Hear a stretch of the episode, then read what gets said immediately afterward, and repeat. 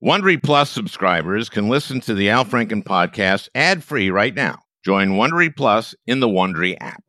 Your last day of vacation, and you found time for a deep tissue massage followed by a long mud bath, then a two hour nap. Because you're an American Express Platinum Card member and booked your stay at a fine hotel and resort through Amex Travel, which means a 4 p.m. checkout.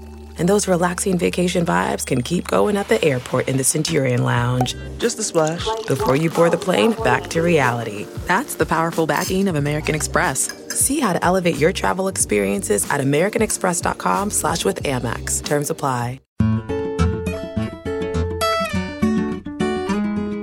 Hey, everybody. Uh, welcome to the Al Franken podcast. We got a great one today for a change. Uh, we're talking to uh, Jason Kander. Uh, Jason, as you may remember, in 2016, uh, ran for the U.S. Senate in Missouri and almost won in a state that uh, Trump uh, won by how many, Jason? He won it by 19. 19. For context, he won Mississippi by 18. Very good context. And I think so too. That's a great thing. And you uh, lost by what, three? 2.8, but you know, who's counting? So, in other words, you beat Hillary by 16. Yeah. Yeah. Man. And I came in and did stuff for you. You were very helpful. You would have won if Comey hadn't done that thing. That's that's what I think. I try not to think now. about it. Oh no, I want you to think about it constantly, because that would be uh, wouldn't that be a PTSD symptom? Oh, dwelling what? on something that you have no control over that happened. to you? Oh yeah, yeah, yeah. or, or and trying to like trying to uh, exercise control over it. Yeah, mm-hmm. yeah. And uh, Brian Meyer is here. Brian is the founder of something we're going to be talking about today, the Veterans Community Project. And Brian, just to give a little background to you, you're a Marine, or were, were in the Marines, but once a Marine, always a Marine, right? That is correct. I was in the Marine Corps. Okay, so you're in the Marine Corps, and where was that? That Iraq? Yeah, two deployments to Iraq. So mm-hmm. I was mm-hmm. in from 01 to 06 and deployed in 03 and 04. Okay, okay, and 03 and 04. So that's that's uh, that's then during the thing. And and and Jason, you were uh, in Afghanistan as an intelligence officer, right? Mm-hmm, just one time. Just uh, one deployment. It was how long was it? It was like nine months or something. Oh, shorter than that. I was there for four months. Four months, and you would think that wouldn't be long enough uh, to get traumatized. I thought that for a long time. Yeah, that's what I thought about. That's what you too. thought when you were fooling yourself, right? Yeah, I thought that for almost 12 years. I was like, I did not, right. I was like, I did not earn this. So therefore, it doesn't exist. And it's just That's right. Wrong. So there's yeah. a little guilt in there. Why do I have PTSD when I was only there for four friggin' months? Yeah. I don't deserve it, right? Right. It felt like uh, stolen valor, which is like the worst Ooh, term. Stolen valor. Yeah. I, I'm thinking of autobiography names. Okay, we're going to talk about uh, the Veterans Community Project, which is, you know, I know organizations like the IAVA, Iraq and Afghanistan Veterans America, a great organization. Mainly what they do is advocacy. What you guys do is um, is provide services. Yeah. which is very different it's a very different thing. So it's like you know, housing, uh, transitional housing, uh, vouchers for permanent housing. I guess medical stuff. Is that I'm in the right area? You're right there. So really, the main thing is the housing aspect, right? It's what most people know us by as we're the guys who build tiny homes for homeless vets. But what you're alluding to is there's a whole lot more that goes into that. We kind of take the approach if a vet comes in and they have an issue, we're going to figure out how to fix that issue, whether it's a flat tire or access to VA services. Oh, I think what's at the heart of it that is so exciting to me is that the word community is really an operative term in Veterans Community Project because most of the time, you know, a lot of people are interested in in helping vets, but what they get an opportunity to do is like stand up at a ball game and applaud and that kind of thing. But this is like I really feel that I've done something when I do that. Yeah, that's and and don't get me wrong, you have, and we thank you for your service.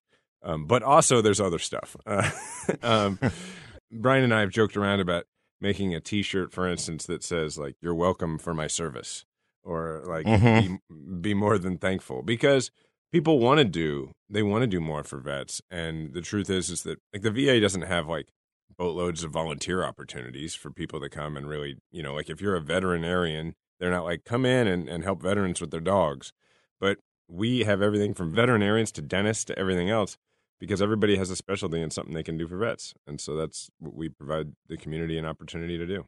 So this is a hands-on. This is something actually, in, you know, one-on-one with veterans, helping veterans do stuff. IAVA, great organization. Paul Rieckhoff, um, a great guy. But what you're doing is you're you're there on the ground, and you're there one to one. And you know, uh, you're talking about thank you for your service, uh, Jason. I think I've I've told you this. When I used to do the USO tours, and then I would go to uh, Walter Reed to um, visit wounded guys who were at Walter Reed. And um, I, I think it was the first time I went there. I would take a Polaroid with these guys. They want a picture, and um, if they knew who I was, and I would sign it saying "Thank you for your service." And like the third guy said to me, "You know what? Thank you for your service. We we really actually kind of don't like that because it's just like some people say it like thank you for your service i mean it, it does it feels like it doesn't mean much and uh, it's just like a cliche and i went oh god yeah I- of course so then i would take pictures with these guys and i'd sign it and i'd write uh, thank you for being grievously wounded and they enjoyed that they liked I'm that sure. Yeah. they got that. And uh, actually, when I went to Walter Reed the first time, I was so nervous because I was like, how am I going to cheer some guy up who's gotten his leg blown off or whatever? I, I, was really nervous. I felt uh, that I shouldn't be there, I wasn't entitled to be there or something. So I go there. The first guy I meet is a guy who's had his leg amputated, uh, his right leg amputated, and he's on crutches and leaning against a wall. And I say, uh, "What happened to you?" And he said, "You know, I came in here for a vasectomy, and what I learned was they cheered me up. yeah, man. Gallows humor. It's like Oh God, gallows humor is uh, so misunderstood these days. These days, you got to be careful with any humor." mm. Because you go Yeah. like, "Thank you for being grievously injured." Yeah, that would You know, you know, he was grievously injured. yeah. yeah, one of the things that got me hanging around VCP, Veterans Community Project, is just it feeling like uh, it did hanging around in the military again. Just like the way we are constantly all busting on each other about stuff that nobody else would ever be willing to make fun of. It's a staple of the military. Like when life is hard, you make fun of it because what else are you going to do about it? Right. A morbid sense of humor is absolutely necessary in order to get through uh, Life. military service. Oh, oh, military. Life. Sorry. I'm sorry. Sorry. No, no, you're you're Yeah. fine. That's true too. But especially, uh, you know, in the military, some of the most horrible things people could say to each other. They say it with a smile, and it works out great. Mm-hmm. Yeah. Well, that's a shared, uh, shared experience, which uh, uh, only, only you guys really have. I mean, really, really know about. Speaking of ignorant, I mean, okay, my first bill, uh, in, in the Senate and it passed right away, was the dog bill, and it was basically what I saw when I met veterans with uh, with, with service dogs, and th- these are generally guys or women who had PTSD and were given a trained dog. That uh, the dog did tremendous good for it, it- you know. I, I I met a guy, uh, Luis Montalvan. He at an IAV event back in uh, 2009, and he said I couldn't be at the event if it weren't for Tuesday. That was the name of his dog. And I said, "What does Tuesday do for you?" And he had been very isolated before he got Tuesday, and he got this invitation to go to this place and train with a dog, and he did it. And he had been uh, isolating, he had been agoraphobic, he had been drinking to medicate his uh, his trauma, his PTSD, and he wouldn't go out. He got Tuesday. I said, "What's Tuesday doing?" He said, "Well, he can anticipate my having a panic attack and prevent it." He pays attention to me if I start breathing like too fast. He he starts nuzzling me. And he's telling me, calm down. And I will, and I won't have the panic attack. And he also, if I have a debilitating nightmare, he'll jump on the bed and wake me up. So I don't have to go through that.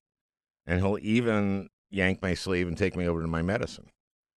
And also, he broke my isolation. I was agoraphobic, and you have to take a dog out twice a day.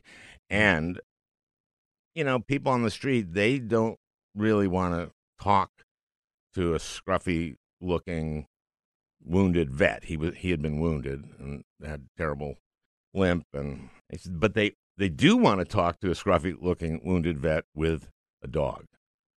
And it uh, really changed his life. He went to school and so I was a champion of, of service dogs. So I put a bill together that would match 200, just 200 service dogs with 200 vets and uh, do a three year study to see what the effect was. And I was pitching this on the floor, and a senator, I'll just say he was Jon Kyl from Arizona, and he says to me, are there enough vets with PTSD to justify 200 dogs? uh, yeah. Just like at work every day at VCP, there's like you could you could bring 200 dogs. Yeah. I mean, like Al, you've you know my story about my dog, which I've never told publicly, which is pretty funny, which is that um, right when I made my announcement that uh, I I had post traumatic stress and was going to go get treatment, my wife and I were like, let's go get a dog. And what we should have got was exactly the dog you described, like Tuesday, you know, wake you up from your nightmares, that kind of thing. But we hadn't received any treatment yet and didn't really know what was wrong with us. So we were still, um, we we were hyper vigilant. We were we were feeling like we were in danger all the time. So we got a protection dog and so basically, we got a dog with post traumatic stress. and you calm him down. And yeah. I've seen you rub up against him when he's starting to breathe heavy. yeah. And I I'm think there- that's good. It helps you feel like get there's some purpose. Yeah, I'm a service animal, is what it turns out. Exactly. A service mammal. Yeah. Yes. Yes. Di- right. A service mammal. Diana says that we got Jason Bourne, and so so like Talia is like like she does great now. She's a great family dog, you know, who just happens to be very aware of you know noises. But um, she's Jeez. like, we've had to train her to cuddle, and it's like it's like at first it was like cuddling wow, a you crocodile. did you. It's so funny because you you think of you as kind of a smart guy. Yeah, do. well, I think of Jason. Kander, he's the first millennial to have a statewide office. He was Secretary of State. He's a smart guy. He gets Yeah. exactly the wrong dog. and now it's just like, well, this is the family dog. And- well, that's we- okay. You can have a family dog that is not a trained service dog, but the, Yeah. the training of service dogs is a big, big enterprise, a big deal. It's a a, a two year, um, two year deal, and and some of them are trained by by prisoners. You Mhm. know, sometimes uh, I've been to prisons where uh, the prisoners uh, who they trust to do this are given this project and learn how to train a service dog. And my God, it's it's great for for uh, the guy in prison and or the woman. I've seen it in a women's prison. And uh, sometimes when they get out, that's what they do. They train service dogs. So it's that's a that's kind of a twofer. And sometimes they train these dogs for two years, and at the end they go like, nope, nope, he's not a service dog. You know, or she's not a service dog. You know, she'll be a uh, therapy dog. You didn't earn your vest, Yeah. dog. So I It's not actually the have a fault. They just weren't. No, no, Al, it's the dog's fault. Yeah. Don't let the dog off the hook. yeah. They they know what they're doing in there. I've seen them. I've seen them go. This I I don't want to work my whole life, so I'm just gonna fail out of this. wow, I'm not buying in. I'll tell you that. Because all I see is I gotta fucking love this, you know, this slovenly, fucked up soldier veteran, and no. They're like, I heard about this. They're like, Yeah, I'd rather yeah. stay in, stay in prison with a norm normalized population. I don't want to be with that weird vet. VCP has retired service dogs walking all over the Yeah. place. Your dogs are. Yeah, I, I have a retired service dog who was actually trained in a prison, upper state New York. Mhm. And it was really, really difficult to have a retired service dog when I didn't particularly need one. Not that he doesn't bring me any good, but you know, when my alarm goes off in the morning, I don't need the dog pulling off my covers and turning on the light because I am capable of hitting the snooze button. and breaking him of those habits were difficult. Yeah. Huh. Interesting. So, and they can do that. It's weird. I've seen that service dogs can pick coins off the floor, like off a Hmm. wood floor. Really?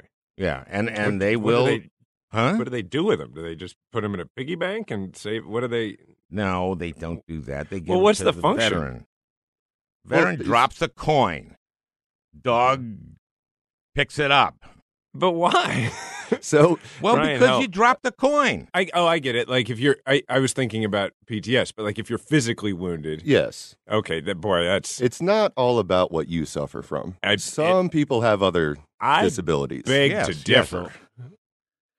Differ. Uh, I, I actually feel bad sometimes because I feel like I've I uh, inappropriate when like I have my service animal like get my remote that's just out of reach because I don't want to scoot over a little bit. Like, am I doing the whole system an injustice? well, there is a dog that's trained for just purely lazy people. Yeah, that's and that's what he's been trained for. And so Yeah. when he goes like, "Okay, uh, you want me to get the English muffin from the kitchen? Sure." hey for his country. He does it for his country. Did you know that learning actually makes a sound? It's true. Listen. That's the sound of you learning a new language with Babbel. Babbel's tips and tools are approachable, accessible, rooted in real-life situations, and delivered with conversation-based teaching so you're ready to practice what you've learned in the real world. For example, let's say you're in Berlin and you want to visit the Fuhrer bunker. It's pretty simple, actually. Wo ist der Führer bunker? Studies from Yale, Michigan State University, and others continue to prove Babbel is better. One study found that using Babbel for 15 hours is equivalent to a full semester at college. Here is a special limited time deal for our listeners. Right now, get 55% off your Babbel subscription, but only for our listeners at babbel.com slash franken. Get 55% off at babbel.com slash franken, spelled B-A-B-B-E-L dot com slash franken. Rules and restrictions may apply. Um, I want to get Brian's story. I know, I, I know uh, Jason's story, but Brian, you were in Iraq. That is correct. How long were you there? Uh, two deployments. So first one was the initial, right? So we're just hanging out in Kuwait, waiting for everything to to jump off, Mhm. and that was a seven month deployment. And then we went back just under a year later, I believe, and that was around eight months. So the first deployment was was in Kuwait. Yeah, it was a helicopter squadron. So Mhm. as soon as we, you know, as soon as everything kicked off, we got in our helicopters and started pushing forward. Were you in a forward operating base in Kuwait, like up near the? Oh yeah, we were we were right next to right next to the border there. hmm So you'd go in every once in a while or something to check out. Before everything started, we used to actually just fly up and down the border. You know, I mean, the, the border was literally just a big sand dune. It was see it. sandy there in Kuwait. I mean, Mm-hmm. it, it was just sandy. It's just exactly what you, you know, think it is like. I mean, if that that's. I mean, Iraq had all kinds of different terrain, but, um, but that part of Kuwait, that was. The, but they got oil. under They that do. sand, under that sand, there is oil. Yeah, yeah. Some people think that we went to war there for the oil. Yeah. hmm. Some people, Boy, boy, are they off, fools. Yeah. Yeah. I mean, yeah, and and it's, It's only clear we because. Paul O'Neill said that before any 9/11, any of that at all, right at the beginning of the administration, people like Wil- Wolfowitz and Cheney, et cetera, went over a map of Iraq and identified where the oil was. And and the truth is, we went there. I mean, because they attacked us. Yes, uh, 9/11, that was the and they this is had fun. and they had weapons of mass destruction. Oh, I forgot about that. There it is. That's why we went. Yeah. There is uh, Like- no question that Iraq has uh, weapons of mass destruction. That's my Cheney. That's Cheney, right? Okay, yeah. I was gonna say. Yeah. It's pretty good. Christian Bale be proud. Yeah, that was like. I thought It's an yeah. easy friggin' thing to do. That's what I, you know. I mean, he did a he did a good job, but you know, I haven't seen uh, it. I haven't Oh, seen it's it. it's actually really good. That's I what was- Diana said. I was afraid that it'd be just too polemical and stuff like that. No, it was really good. And and you know what? We all trash Trump constantly and for good reason. I mean, really.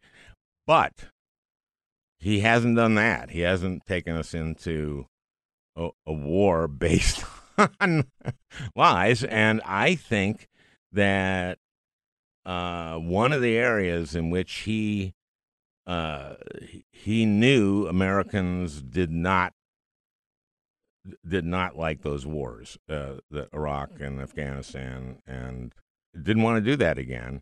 And I think that getting rid of Bolton was actually kind of a good idea. I think, listen, I think his whole administration is chaos. I think he's the worst human being to be president ever. But and everyone's going like, "Oh, George W. Bush looks so great compared to this guy." And yes, as uh, it's like a person to talk to, or something like that. George W. Bush inherited a uh, a surplus, left with with the worst economic crisis since the Great Depression, went to war on false pretenses. As far as overall results, um, a Bush, you know, uh, Trump hasn't gotten to, to anywhere near a Bush level. But I don't think I just, gosh, uh, uh, that, how big a mistake would that be?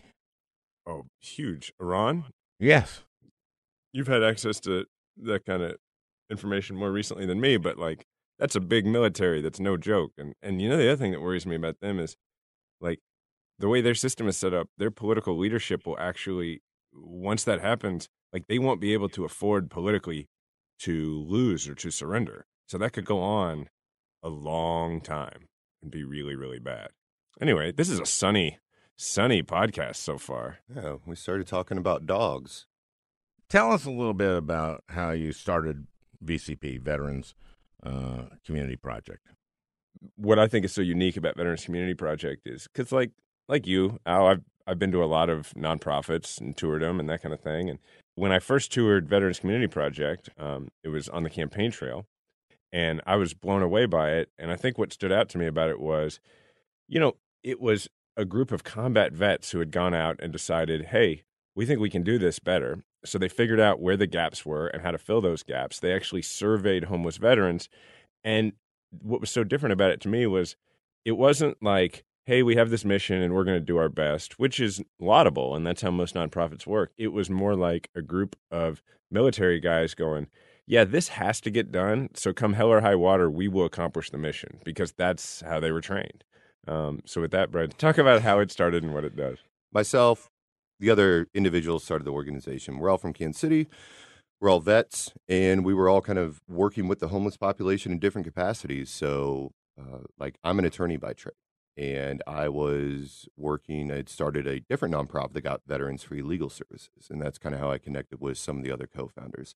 And it's really what what Jason kind of described, which is you look out there and you say, well, there are obvious gaps in services being provided to veterans. The biggest one being housing, lack of dignified, qualified transitional housing.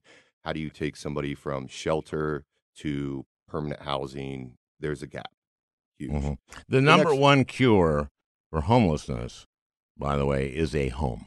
Mm-hmm. Oh, we say that all. I say it all the time. We know how to make a homeless person not homeless. The problem with giving them a home is that doesn't fix anything. It does accomplish something. They got a home.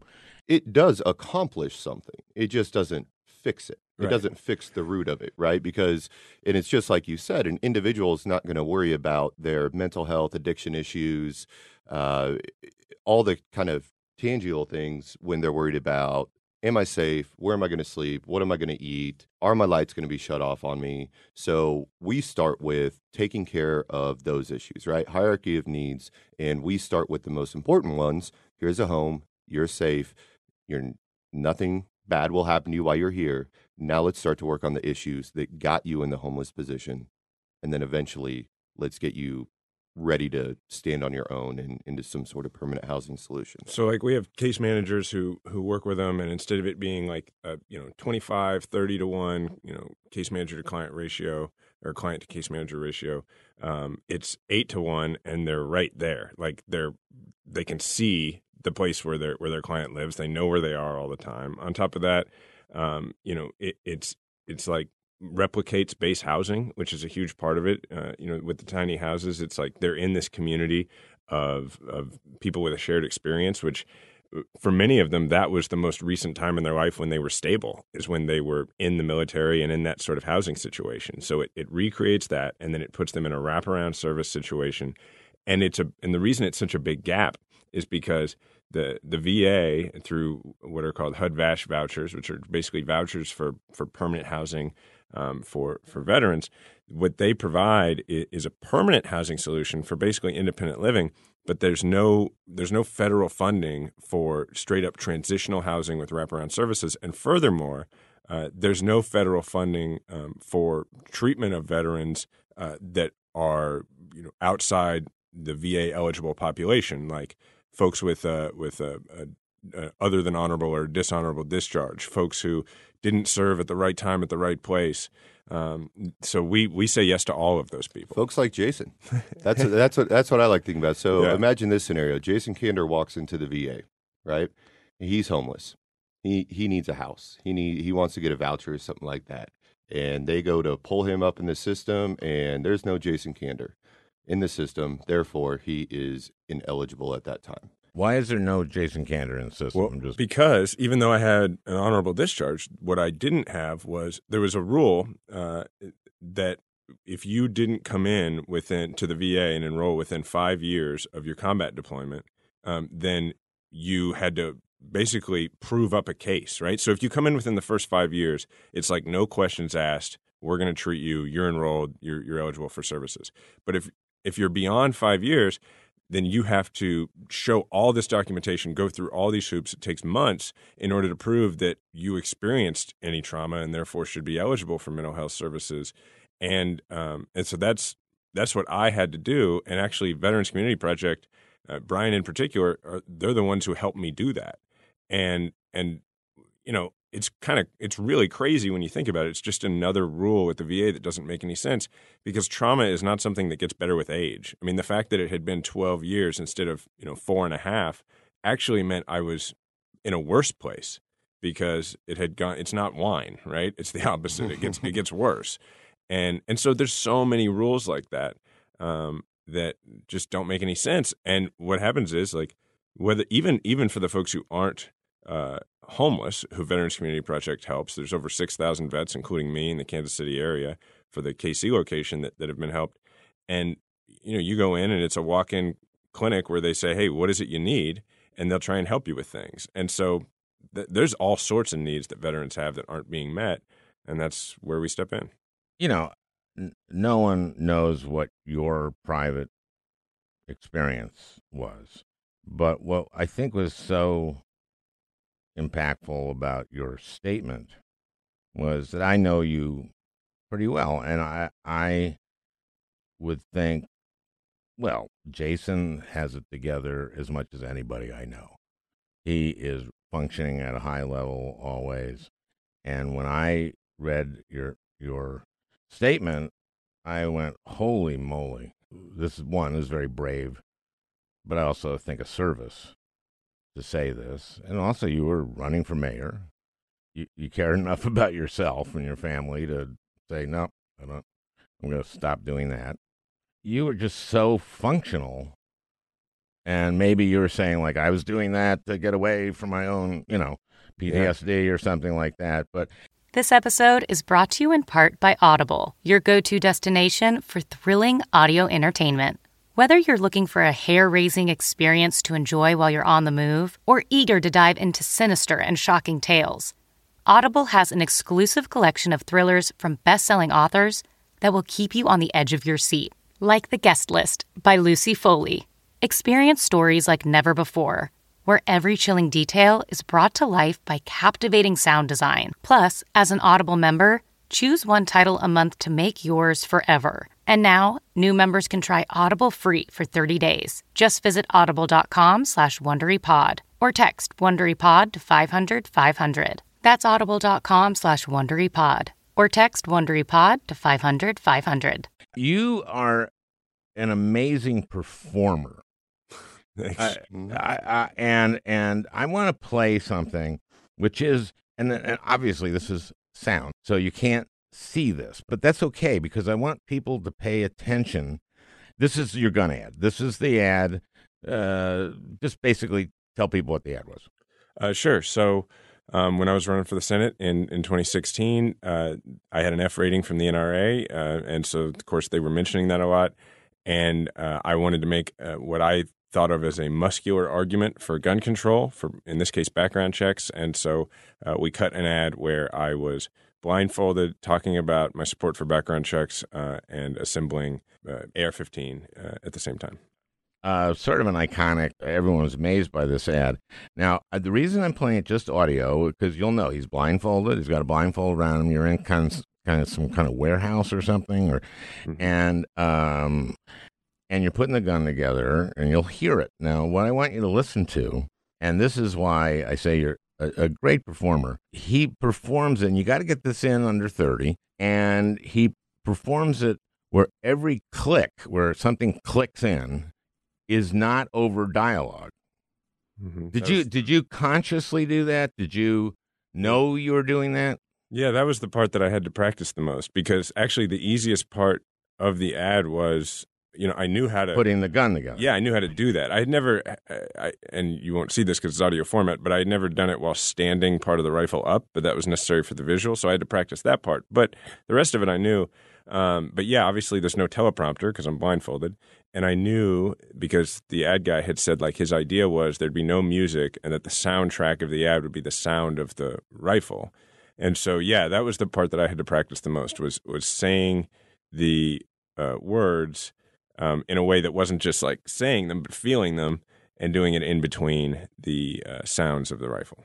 Okay, and that's really impressive. As someone who thanks has had to perform, I mean, this is incredibly has to be incredibly precise. So let's just play that and listen for this. Listen to how none of the clicks is on top of any of the monologue. I'm Jason Kander, and Senator Blunt has been attacking me on guns. Well, in the Army, I learned how to use and respect my rifle. In Afghanistan, I'd volunteer to be an extra gun in a convoy of unarmored SUVs. And in the state legislature, I supported Second Amendment rights. I also believe in background checks so that terrorists can't get their hands on one of these. I approve this message because I'd like to see Senator Blunt do this. Yeah, I point that out to people who are running for things, and I go like, you see, he's performing and it's conscious and he knows what he's doing. How about you do that? I'd like to. Uh, it, it, it, means a lot coming from you. Well, I'd like to. I, would like to share something because this is going to be a Marine. No, thing, right? no, no, no, no, not at all. Uh, because I, I, I knew Jason. Uh, I mean, we were in constant contact, and, and when I saw that ad and I, I saw him do it, the absolute only thing I could think about was I could do that so much faster. I knew it. Yeah. Like that was so so slow. Like and and oh my god, he was blindfolded, but he didn't have anybody yelling at him. It was a nice quiet room. Like why is this? So, why is he getting so much credit for this? It made no sense to me. But now you figured it out. Now I got it. because now The- the you, cadence. It, it finally took to this moment where I explained that he had to time the clicks so that they didn't interfere with your being able to understand what he's saying. uh, you know what's funny is every on the campaign trail and ever since vets will come up to me all the time and first they'll be like that, that that ad was awesome. And then if they're if they're army or they're marines they go they'll do one of two things. Either they go how come you didn't do the bolt assembly? And i'm like i had 30 seconds man. And then uh, or they'll say because the thing at the end you know where I, I i open up the ejector you know they hear the like and and they go well how come you didn't finish the functions check which would mean to pull the trigger and i'm like because i didn't want to like pull the trigger on tv when it's a kid. and they're like oh okay cool but so it's like every vet comes up they're like that was awesome now let me sharpshoot you about it a little bit Like, every time Yeah, and uh, you know, like fuck you. Isn't that the answer? Isn't that just the answer? uh, it's sort of like they do it with a smile so then i'm like fuck you with a smile I thought it was just more brave doing that on TV, knowing that. I mean, you knew that now every time you run into a vet, like they're going to give you some crap about the gun assembly, right? Yeah. Like Well, that's true. everybody's got something to say now. yeah but uh, uh, yeah but and I did. Th- I've done this knowing that I'm going to get shit. yeah, That's right. That's right. And it's uh and then nobody's like you did it wrong. They're just like I see you didn't finish it. And I'm like, yes, yes, that it was television. so anyway, that means a lot coming from you on uh, the performance bit of it. And but to your to your larger point, yeah, I guess a lot of that decade plus of my life, whether I realized it or not, was I don't want to say it was a full on performance because I wasn't like hiding things from people be, because I was The- hiding the decade you're talking about is post. uh, You're you're you've, Yeah. you've come back, and now you're running for office, and you're building your career, and you're making speeches, and and then being a state representative, and then being uh, the uh, secretary say secretary of of state who runs the elections and all that stuff. You're doing all of that. That's the ten years you're talking about. Was kind of a a performative thing. Yeah, and the reason I don't think of it that way is because I was deluding myself. So it's not like I I, I wouldn't I don't want people because I know I've I've had a lot of people who've supported me over all those years, and I don't want people to look back and think like I was somehow like uh, a fraud. yeah or conning them. It's it's I was going through this in, inner turmoil that I was aware of, but I wasn't aware of why, and I wasn't aware that it was worthy of being treated or anything like that. So it just turned into a lot of shame and self loathing and, and that kind of thing. And then I would sort of medicate by constantly being busy and, and, and working really, really hard at, at my career, which in this case was politics. And so it was the only real me that I had to offer. It, was just that I, I was also deluding myself about whether something was wrong. Um, so yeah, I don't know if that answers the question, but that that's how I think of it and look back on it.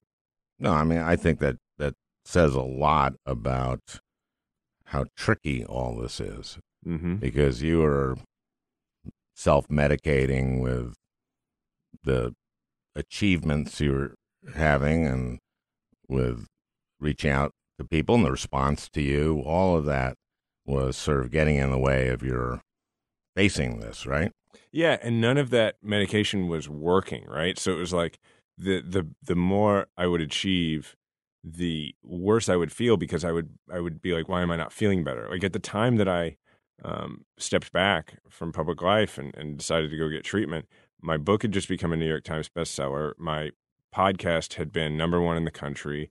I had decided because of this stuff not to run for president, but to run for mayor. We sold $25,000 worth of t shirts on the first day in a mayoral campaign, and we had raised three times what the combined rest of the field had raised. And, and so it was like we were on our way to victory. Objectively, professionally, things could not have been better. Personally, it was just getting worse and worse and worse. And somebody said afterwards, I heard somebody say about it, it was like a professional clinician who they interviewed on the radio. He said, You deal with your trauma or your trauma deals with you. And that's where I had arrived at. I just had been running from it and avoiding it for so long that it was dealing with me. And it was like just I didn't have a choice. I had to deal with it. Well, I think you made a difficult choice because you did have this track that was clear that you you would have won that race, and it's all a testament to how sort of talented you are as a public servant and as a, a candidate. And I, I, remember when the book was coming out, and you had the same editor uh, I had, the mm-hmm. same publisher, and I kind of remember in anticipation of this, and the book is great. It's outside the wire, and it's a, a really great book about your experience there, and then also your life and the lessons that that you draw from this. A, a, a terrific book that I would recommend. But I remember them being like, "Oh, oh, if he runs for president, this book is going to just be huge." because usually, any of these uh, campaign bios are like daring to stand. the courage to dare. Charge to keep. That's my favorite one. Uh, yeah. You know, and it's like Tim Pawlenty, his literally was called The Courage to Stand. I didn't know that. And and you know, and no, and he didn't like get you know, he wasn't like paralyzed in a war, but then stood up. That was just it. it was just the courage to stand by Tim Pawlenty. Yeah, yeah, yeah. They were. I remember they were very nice about it when I was like, I've decided like two weeks before the book came out. I was like, I've decided I'm going to run for mayor instead of president, and they were like, okay, all right, but I they had to have been like, damn it. um, yeah, I mean they were going like, Okay. Great. Good. I remember when my Fuck you. Yeah. You bought the book thinking you're running for president. yeah. yeah. Maybe they felt like I conned them. That, that would be a group. I don't know. No, they've been. no, I think I think this comes off, Jason, as pretty sincere. yeah. I think it does. I don't think everyone's going like, ah, dick. That's so funny. He got that advance, and then he ran for mayor, and then, then he says he has PTSD. What bullshit? Uh, when when I found out that it hit the the New York Times bestseller list, I called my agent, and I'm like, honestly, or I go, I go, can you believe it? And she goes, honestly, I'm pretty shocked too. nice agent. Well, it was she was just being honest, man. I mean, like, you know, it was uh we were pretty pleased by it but not like she knew she thought the book was good but obviously like i wasn't running for president so no but the book was great and also your great tv presence and uh Brian, are you on tv every once in a while because you sound like presentable on tv you sound like you know what you're no, if you could see me, about. you would understand why I'm never on TV. No, you you just have a giant head, but you're a, you're a good looking fella. I have a giant head and a, a huge, huge hole in the side of my head. It's no, horrible to look at. And that's TV. a wound from. Is that? No, I just I just fell down. Uh, he just picks at yeah. it. No, he, no. Uh, we have to do we have to do a, a good amount of local TV. Uh, at least for me, I only really do local stuff. Yeah, these guys built this thing up before I ever came around. Like, and you know, I just they we all like to joke, but it's half joking that like I've just swooped in and become the face of VCP after three years of them building it. And uh, so these guys have done that, that's the Veterans Community Project. Right. Thank you. Well, uh, how can people donate to? Well, thank you for asking. Yeah, and now Jason comes in. yeah, um, people can go to, to veteranscommunityproject.org slash uh, donate, or they can make it easy. Just go to veteranscommunityproject.org, and you'll find your way there. Uh, and I encourage people to do it, obviously, because we need to raise money. But for context, as I kind of alluded to earlier, because what we do and the, and the population we serve is outside the traditional federal services for veterans, and because we fill in all these gaps, there aren't at this time federal funds or state funds for what we do. And so we rely entirely on private donations. So folks can go to veteranscommunityproject.org. They can they can make a donation. There's actually a pretty great uh, store there. Folks like merchandise. There's great shirts there. We wear them every day. Um, and that's another way to, to support us. And then if you put backslash Al, I get a chunk. I'll get right on that. I got a couple days before. yeah.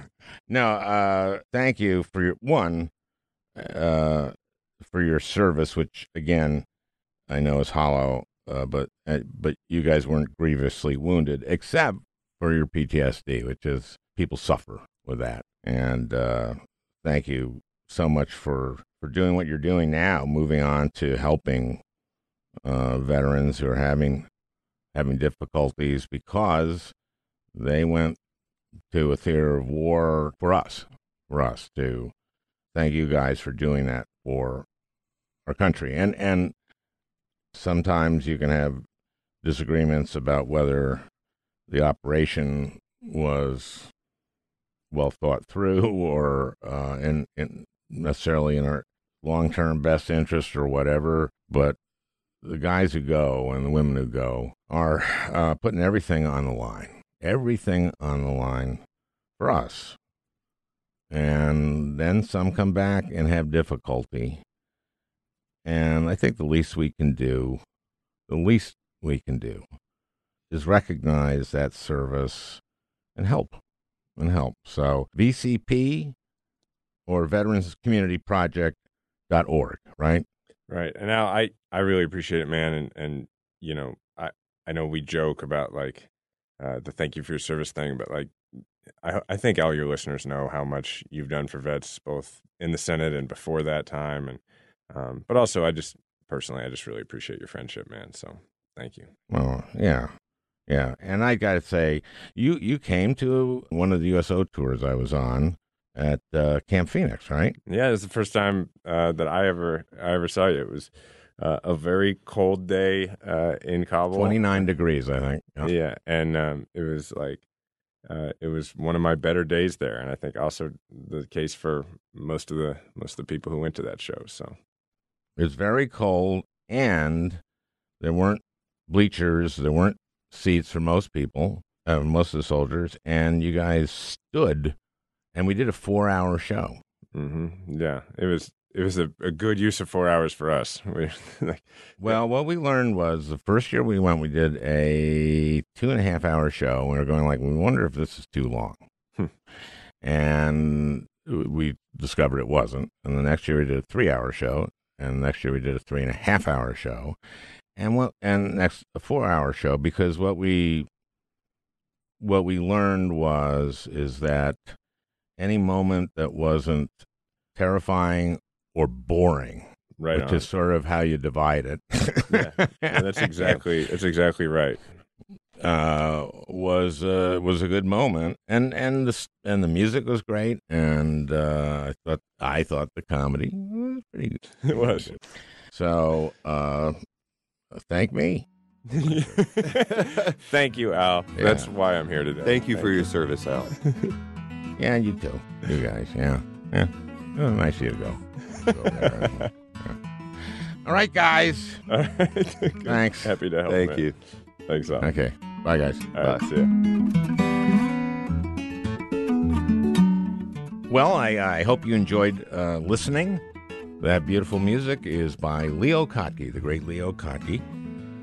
I want to thank Peter Ogburn for producing this podcast. We'll talk again next week.